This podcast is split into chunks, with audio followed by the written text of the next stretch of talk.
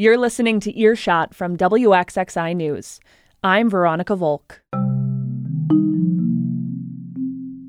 This week, Rochester's black and brown LGBTQ organizations have been able to expand their reach now that the Out Alliance has shut down. It gives us a lot more room to acquire those grants and put it where folks actually need it.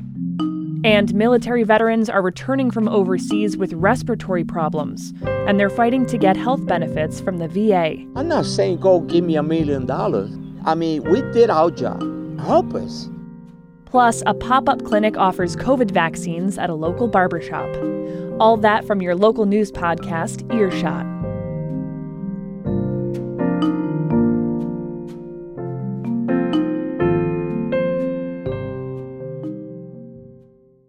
For half a century, the Out Alliance was the primary advocacy and services organization for the LGBTQ community in Rochester. Until last year, when it closed abruptly. And the news was bittersweet, because to that point, the LGBTQ community in Rochester was divided. In the time since, other organizations have stepped in to fill the needs of the community, particularly for black and brown trans folks. My colleague April Franklin has this story. The words safe zone still frame the windows of the empty Out Alliance building, but Bianca Castro wouldn't describe her experience as safe. We went to one of the trans groups and it literally was divided. There was white folks on one side, brown folks on the other, and it it didn't feel safe. Castro is a 29 year old black transgender woman. She says as a teenager, she briefly attended programs at the organization, which was then called the Gay Alliance of the Genesee Valley, but she never found community there. For years, Out Alliance was criticized for centering its mission around white gay men. Many women and people of color turned to organizations like Mocha Center and Rochester Black Pride for support. Rochester Black Pride helped Castro with a housing emergency in 2019. They were connecting me to resources, crowdfunding, and were able to get me an apartment for me and my family. What those organizations could do was limited by lack of funds.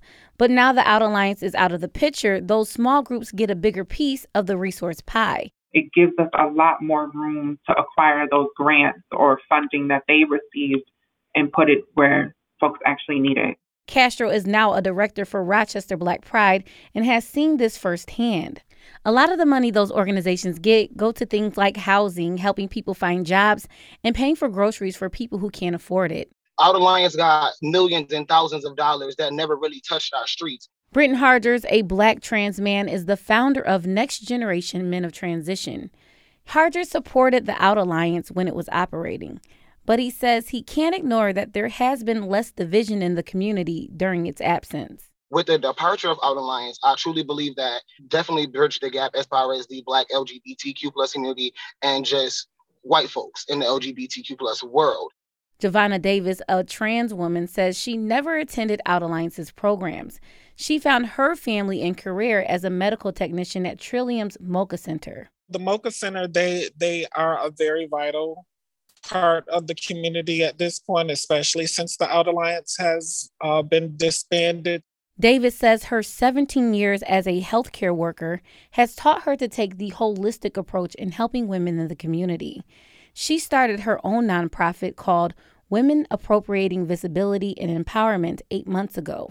WAVE is geared to build unity among all women of color. She specifically helps trans women in domestic violence situations. Whether you have the cis or the trans in front of that word woman, you're still a woman. And as a black and brown woman, we're always going to have that target on our back. Hargers and Davis's organizations often collaborate to bring food and other resources to people in need. And Castro is giving back in her new role. Her team is in the process of securing a building that will provide emergency housing for LGBTQ youths. Harger says he's proud of the expanded network of resources for trans people living in Rochester. Now, when you're doing the research and you're looking up trans support Rochester, New York, you'll find WAVE you're going to find Rochester Black Pride. You're going to find Next Generation Men of Transition. April Franklin is a reporter for WXXI News.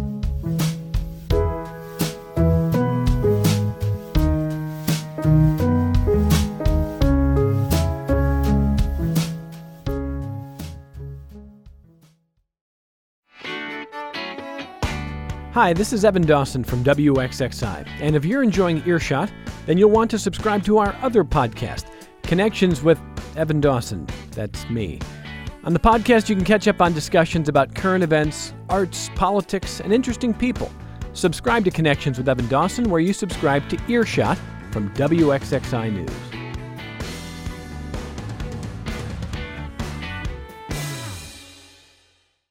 Imagine joining the military and serving overseas, and then coming home to find that you've developed a respiratory illness like asthma.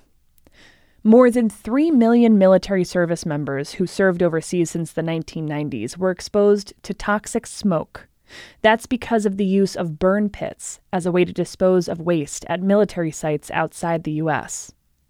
Our colleagues at WSHU found out that people who came home sick were having a hard time proving that this exposure caused their illness, and they have to fight for health care and disability rights from the VA. Desiree D'Iorio has this story. Retired Army Sergeant Rigoberto Rosario remembers black smoke that hung so thick in the air he couldn't always tell if it was day or night. Picture yourself being buried alive, and there's no breathing. That's the only way I could put it. Darkness in the in the daytime. Rosario served in Kuwait, Saudi Arabia, and Afghanistan, next to burning oil fields, during sandstorms, and near burn pits, giant outdoor holes in the ground where the military got rid of trash. Everything from plastic to electronics to human waste would get doused in jet fuel and incinerated.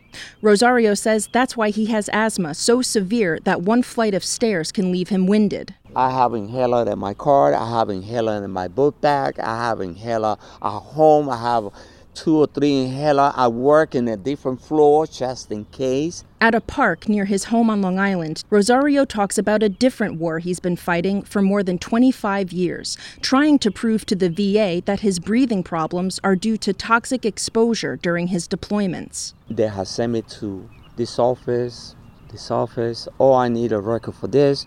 Oh, I need a proof for this. Oh, I need a proof for that. So it was the merry-go-round. The VA routinely denies disability claims from veterans like Rosario, who say burn pits made them sick. It's tough for individual veterans to prove the exposure caused their health problems, and in most cases, the VA doesn't consider exposure a service related condition.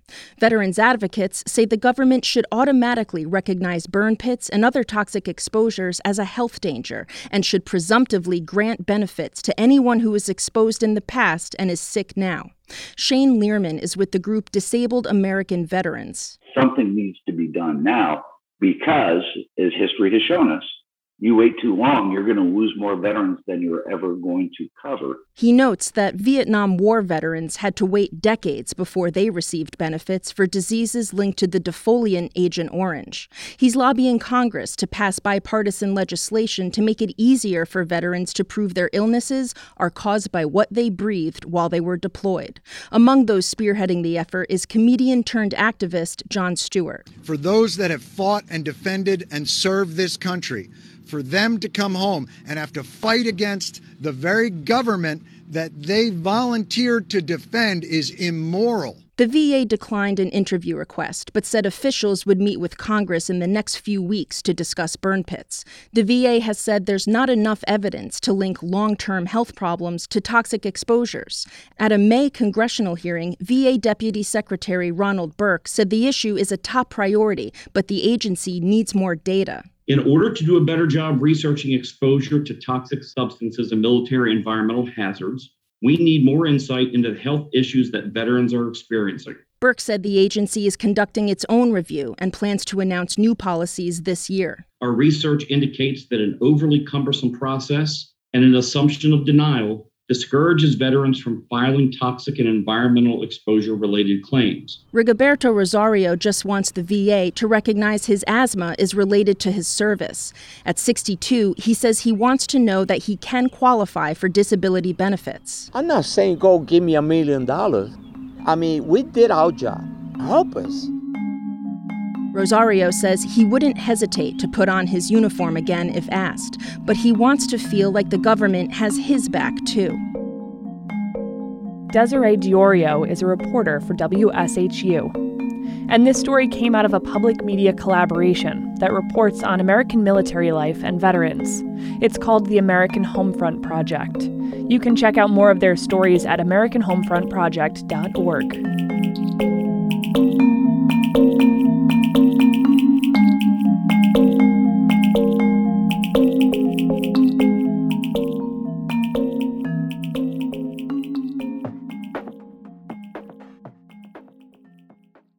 And lastly, today we have a story out of Southwest Rochester, where a barber and beauty shop is participating in a nationwide program to get the vaccine out.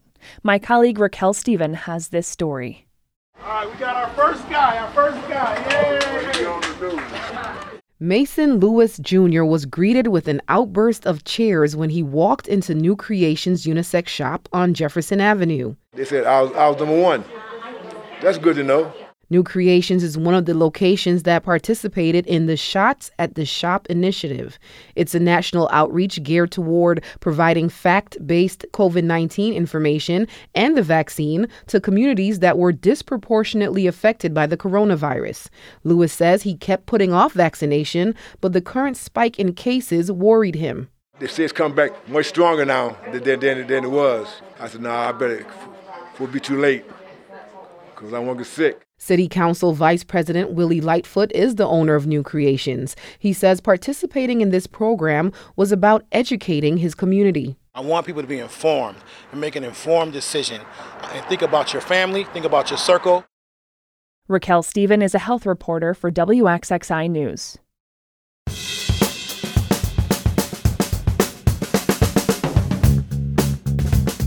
You've been listening to Earshot from WXXI News. And we want to know what are the stories you're thinking about? What are you talking about in your community? Drop us a line at earshot at wxxi.org. And be sure to subscribe to this podcast to keep up to date on local news. Find even more at our website, wxxinews.org. Music this week from Blue Dot Sessions and Poddington Bear. I'm Veronica Volk. Thanks for listening.